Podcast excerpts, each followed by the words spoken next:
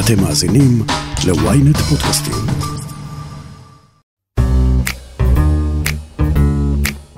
בזמן האחרון פוליטיקאים פותחים את הפה שלהם ויוצא ממנו חלב. זאת פגיעה בשכבות החלשות, זה דבר, אני רציתי... רוב משפחות המורדים זה אתם, אתם רגע, לא שותים חלב, אז אתם לא אכפת לכם מהחלב. אין בעיה, המשיכו ככה, תגיעו רחוק. מראש מתנצל שאני ככה אחרי דברי הפתיחה אצטרך ללכת, אני הולך להתעסק עם אה, התייקרות מחירי החלב שצפויה. אנחנו מחירי החלב. עולים לא במשמרת. שלך. אתה יכול להגיד מה שאתה רוצה, זה הכישלון שלך. ארץ זבת חלב. כל 12 מוצרי החלב המפוקחים התייקרו ב-9%.28. מבאס. אבל אם נחלוב רגע את שק הקלישאות, לא בוכים על חלב שנשפך. האמת היא שההתייקרות הייתה אמורה להיות גבוהה יותר, 16 אחוזים, אבל ברגע שאחרי האחרון, שר האוצר סמוטריץ' הגיע לסיכום מול מועצת החלב. גם השר הקודם, ליברמן, חתם על דיל דומה. אבל איך הגענו למצב שבו שרים בממשלה קובעים מחיר של מוצר בסופר? מה עושה בכלל מועצת החלב? ומדוע עם השיטה הזאת, מחיר החלב בישראל הוא מהגבוהים בעולם? אני שי שנרב, וזאת הכותרת.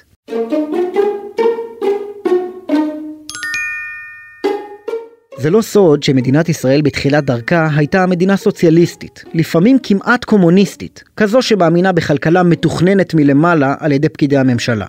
הרוב השתנה מאז, אבל יש כמה מוסדות ששרדו את תהפוכות הזמן. משק החלב הוא מתוכנן מלמעלה ומלמטה. זה אביר קארה, סגן השר לשעבר במשרד ראש הממשלה. שר החקלאות בתחילת שנה במדינת ישראל מחליט כמה חלב אנחנו נצרוך, ולפי זה הוא מחלק מכסות. הוא מחלק את המכסות האלה למועצת החלב, מועצת החלב היא זאת שאחראית פה בעצם על כל מה שיקרה גם בשווקים. יש איזושהי סוג של מכירה ישירה, אבל מי שמפקח על כל מחירי החלב בישראל, או על כל המכירות של החלב בישראל, זה מועצת החלב. אז למועצת החלב יש כל שנה מכסות של משהו כמו מיליארד וחצי ליטר שהיא מחלקת ל-750 רפתות. וכאן נכנס לתמונה האוטו שלנו. האוטו שלנו גדול וירוק, האוטו שלנו נוסע רחוק. אז האוטו מוביל את החלב מהרפת של הקיבוץ לתנובה, כלומר למחלבות. זה יכול להיות גם שטראוס או טרה, גד, אבל תנובה שולטת בכמעט 60% מהשוק. כמה היא משלמת לרפתן? גם זה נקבע על ידי הממשלה, מחיר מטרה שמתעדכן אוטומטית לפי נוסחה שמחשבת את עלות המזון לפרות, עלות החשמל וגורמים אחרים. תנובה מכניסה את החלב לקרטון ומוכרת אותו לקמעונאי מהסופר. הוא מוכר אותו לנו הצרכנים במחיר מפוקח, שגם הוא נקבע על ידי ועדת המחירים של משרדי האוצר והחקלאות. בכל העולם יש שלוש מדינות שנשארו עם מדינות תכנון ארצי בחלב. אה, קנדה, נורבגיה וישראל. כולם לא עולם שלישי, והן מסודרות מאוד כלכלית. זה אבשלום וילן, המכונה אבו, פעם חבר כנסת ממרץ והיום מזכ"ל התאחדות חקלאי ישראל. רוב העולם עובד בשיטה דומה, למה זה השיטה שאני מדבר? תכנון. ענף חלב לא יכול להתקיים בלי תכנון, כי זה ענף מאוד מאוד יקר. אה, לגדל פרות, מבנים, כל התעסוקה, הטיפול בחלב. זה ענף החקלאות הכי יקר שיש. ולכן ברוב המדינות יש או תכנון ארצי, כמו בשלוש המדינות שהזכרתי, או תכנון באמצעות המחלבות האזוריות, כמו בארצות הברית וכולי, שהן בסופו של דבר קובעות ליצרנים כמה תייצרו, איך תעבירו את זה אליי למחלבה, מהמחלבה זה עובר אחרי זה לרשתות, ושם הוא נמכר לך כצרכן. והשיטה בסופו של הדרך היא דומה, אבל מההתחלה ועד לקראת האמצע שונה. עכשיו, כשאומרים לנו שמחיר החלב צריך לעלות ב-16%, בסוף, בגלל אה, כל מיני החלטות בממשלה, הוא עולה ב-9%.3. למה בכלל צריך לעלות מחיר החלב? שוב פעם, ברגע שזה שוק מתוכנן, מה שקורה, שכאשר הוצאות הייצור, מחיר הגרעינים בעקבות מלחמת רוסיה-אוקראינה, והוצאות חשמל והוצאות אלה והוצאות אלה, כולן מחושבות, נרצות לתוך נוסחאות משוקללות, ואז רואים שבעצם מהבדיקה הקודמת, שנעשתה, בוא נגיד לדוגמה, תוך אה, שנה שעברה, ההתייקרות היא 16 אחוז. במקרה דנן, דחו, היו כבר התייקרויות, הממשלה ביקשה לא לשלם עליהם, מכיוון שהיא דחתה את זה מספר פעמים, אז כך יצא שההצטברות הגיעה ל-16.3 אחוזים, ועכשיו אומרים בעצם המחיר יעלה בשמונה ומשהו אחוזים, ואת השאר נדחה גם כן לפעימות נותרות בעתיד, ובעצם מי שסופג את ההתייקרות, במקרה דנן, זה הצרכן מצד אחד, והיצרן והמחלבות מצד שני, שהן לא מקבלות את מלוא ההתייקרות, אלא הן צריכות לוותר ולחכות ולדחות תשלומים לעתיד. אבל אין מה לדאוג, המחלבות הן ממש לא פראייריות. תנובה, שטראוס וטרה לבד שולטות ב-95% מהשוק, ואל תשכחו שהן כבר שילמו לרפתנים לפי מחיר מטרה. המשמעות של הדחייה שהשיג סמוטריץ' ולפניו ליברמן, היא שכולנו נשלם להן ריבית בעתיד על דחיית ההתייקרות במחיר. בקיצור, המחלבות נתנו לנו הלוואה בריבית. לצערי, ישראל, שני דברים קורים בה. א', המדיניות, לא משנה איזה ממשלה זאת, היא בדרך כלל פופוליסטית, ב', זה תמיד ברגע האחרון. תראה מה קרה פה. המספר הזה של 16 אחוז היה כבר חצי שנה ויותר על השולחן. ביום חמישי בערב הוציאו צו חד צדדי, לא בהסכם, למרות שהיה הסכם עם המחלבות ועם היצרנים בדיוק איך עושים את ההתייקרויות, הפרו את ההסכם, הבינו שעשו טעות, ותיקנו את ההסכם כך שהגיעו להסכם פשרה. אז זה לתפארת מדינת ישראל, בדיוק השני, לאורך כל השנים הארוכות שאני בתחום הזה, גם עוד שהייתי חבר כנסת וגם עכשיו בתפקידי, אומר, אולי פעם אחת נעבוד כמו בני אדם, ולא תמיד ברגע האחרון עם כל ההצגות והמתח של הציבור וכולי, אבל זה הפרטאץ' הישראלי במלוא תפארתו. והעמדה שלכם כנציגי החקלאים בסיפור הזה, היא שלפחות עמדת, העמדה הראשונית היה שצריך להעלות את מחיר החלב ב-16% כפי שהוסכם בהתחלה. לא נתון לוויכוח, כי אנחנו במצב שבו ההוצאות שלנו מחושבות על פי הוצאות הייצור, על פי הנוסחאות. לנו אין נגיעה, מה שאומרת הנוסחה זה מה שמגיע לנו כדין. עכשיו, אם באים ואומרים, טוב, בואו תתפשרו, תוותרו פה, שם, זה לגיטימי, אבל once נחתם הסכם, כמו פעם גדלת, חייבים לכבד אותו. לא במצב ש-40 שעות לפני כניסת התהליך לתוקף, באים ואומרים, רגע, רגע, פוס, לא רוצים, אנחנו משנים באופן חד צדדי את ההסכם. אם הם לא היו מתקנים בלילה את מה שהם עשו, ואני הייתי מכריז פומבית שאנחנו לא חותמים יותר על שום הסכמים מממשלה שלא יודעת לכבד את חתימתה, ועד לפעם הבאה, מה שנקרא. ועדיין, למרות הדחייה בהתייקרות, התכנון והפיקוח על המחירים, דוח של הכנסת קובע שמחיר החלב בישראל גבוה ב-80% מהמחיר במדינות ה-OECD. אז האם השיטה הזאת טובה? אביר קארה חושב שלא. השאלה היא מה צריך לעשות, ומה שצריך לעשות זה לפתוח את השוק לחלוטין לתחרות. אם יש אה, חקלאים שעשויים להיפגע, לעבור לסבסוד ישיר לחקלאים עצמם, במקום העיקוף המטומטם הזה שאנחנו עושים היום, שנקרא תמיכה עקיפה בחקלאות. איך אנחנו תומכים בהם באופן עקיף? מי שמשלם את התמיכה העקיפה זה כלל הציבור הישראלי, דרך אגב המשפחות החלשות ביותר בחברה, מממנות את זה כשהן הולכות לקנות בסופר באמצעות זה שהן קונות חלב יקר מאוד לצורך העניין, והן מסבסדות ומממנות את חוסר היעילות של החקלאים הישראלים.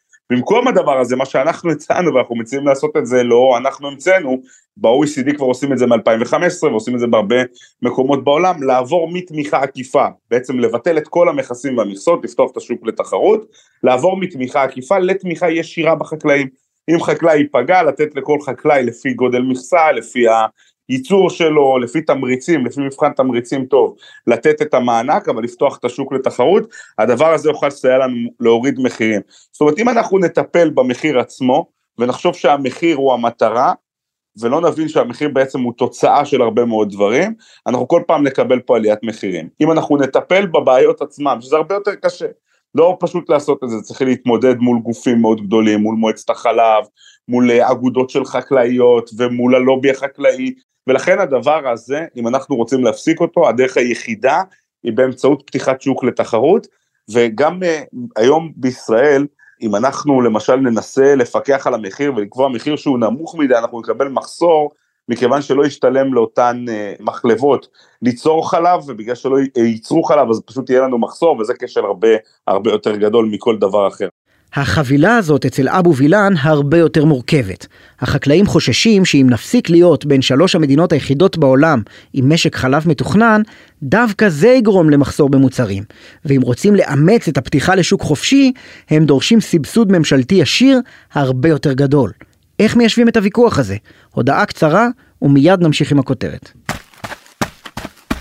בזמן שאתם עושים כושר, סיימתם עוד שני פרקים בספר. חדש באפליקציית עברית, ספרים קוליים, דרך חדשה לנצל את הזמן ולהפוך את השגרה לחוויה מרתקת.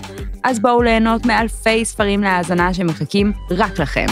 לקרוא בכל דרך, בעברית. הורידו עכשיו את אפליקציית עברית ללא עלות ותהנו מספר קולי ראשון מתנה.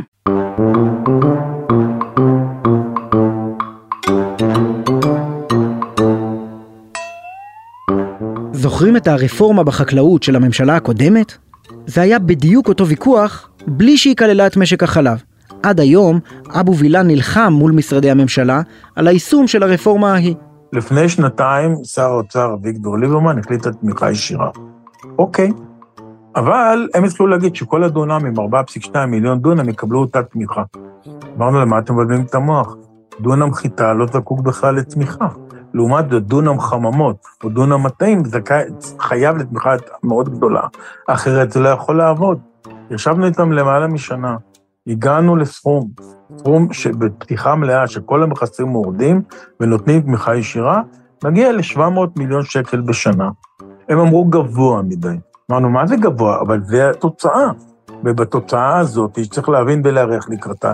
אם אתם רוצים שינוי, לשינוי מודל, אלה התוצאות, אין אפשרות אחרת. אז הם מנסים להוריד את המחיר לחצי. מה המשמעות של זה? שלא ישרדו, שאתה אומר לי עכשיו בחלב נחזור. אין בעיה, תן תמיכה ישירה, והם ישרדו. בהרבה מדינות יש תמיכה ישירה, אבל בתמורה לזה החקלאים הסכימו או נאלצו להסכים להפסקת התכנון המרכזי, והתוצאה היא שהיום המדינות האלה מוכרות חלב לצרכן במחיר זול יותר. ואצלנו גם, גם תכנון מרכזי וגם המחיר מאוד יקר. תלוי איפה יש ויש. אבל אנחנו לא מתנגדים לתמיכות ישירות, אבל תמיכה ישירה חייבת להיות מדויקת ולאפשר לכולם להתקיים. ולאבו יש שורה של נימוקים נגד הגישה הנוכחית באוצר. למשל, ביטחון מזון וביטחון לאומי. עכשיו, יש לישראל אינטרס לאומי להחזיק רפתות מושביות שרובן יושבות באזורי הפריפריה של ישראל, משום שאין כמו ענף הרפת, שהוא בסופו של דבר רפתנים או יושבים על אדמתם 365 יום בשנה, כי זה ענף של בעלי חיים, והוא דורש כל הזמן שתהיה בשטח.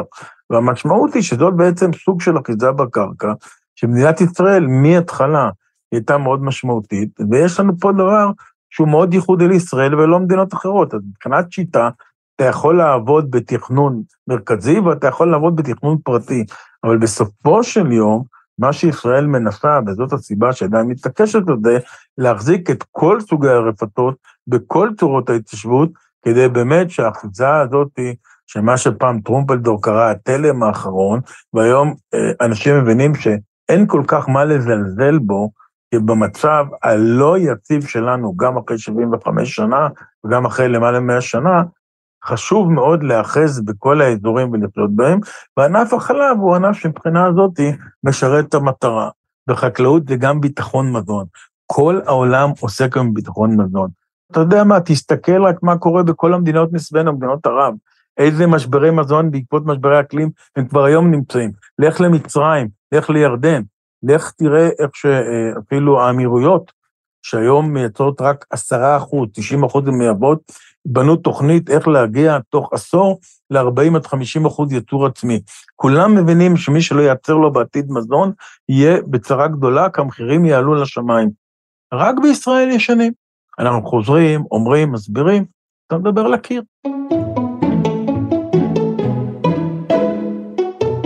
אז אם לסכם, אבו מוכן לפתוח את החקלאות לתחרות, גם בחלב, אבל בתנאי שהתמיכות יהיו בסכומים מכובדים.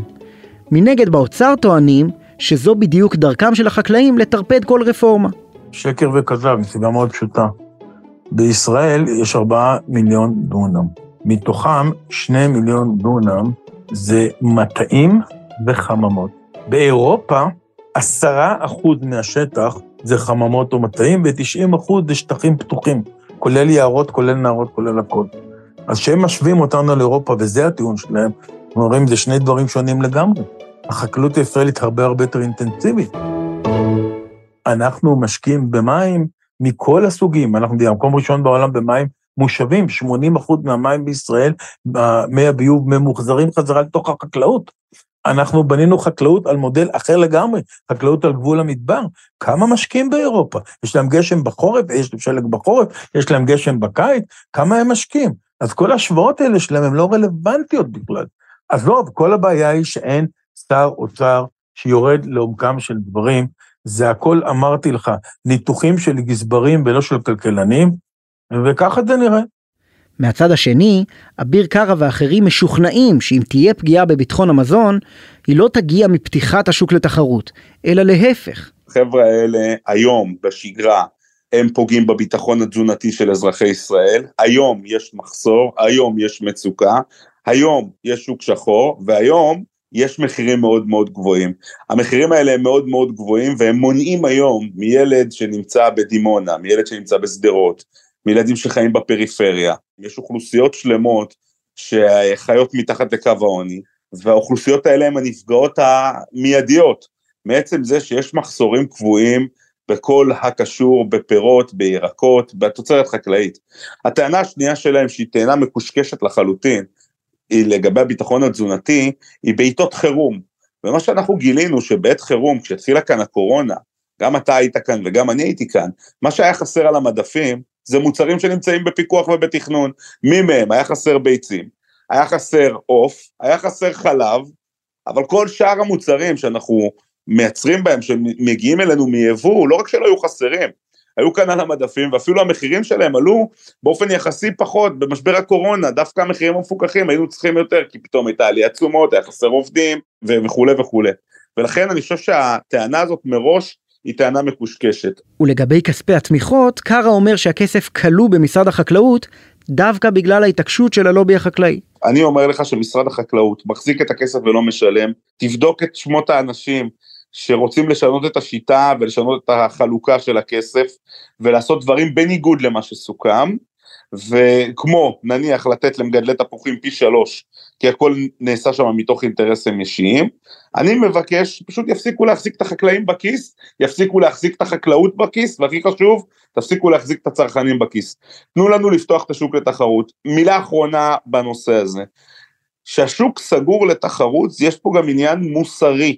העניין המוסרי הוא שאני אביר קארה או אתה ישי, שחי פה במדינת ישראל, אתה יכול לקנות כמעט כל מוצר שאתה רוצה מחו"ל, אין שום סיבה בעולם שימנעו ממך לקנות את אותו מוצר, בדיוק את אותו מוצר שאתה רוצה ממקום אחר, רק בגלל שרוצים לדאוג פה לקבוצה מצומצמת של אנשים על חשבון כלל הציבור, חוץ מכל העניינים שדיברתי עליהם. אם תהיה תמיכה ישירה ובין אם אין תמיכה ישירה בחקלאות, את המשק צריך לפתוח לתחרות. טוב, כנראה שלא נפתור כאן ועכשיו את הוויכוח על החקלאות. אז בואו נעצור פה. תודה לאביר קארה ולאבשלום אבו וילן, וכנראה שעד שממשלת ישראל תכריע בין הגישות של השניים האלה, אנחנו נמשיך להסתובב באותה ספירלת שביל החלב.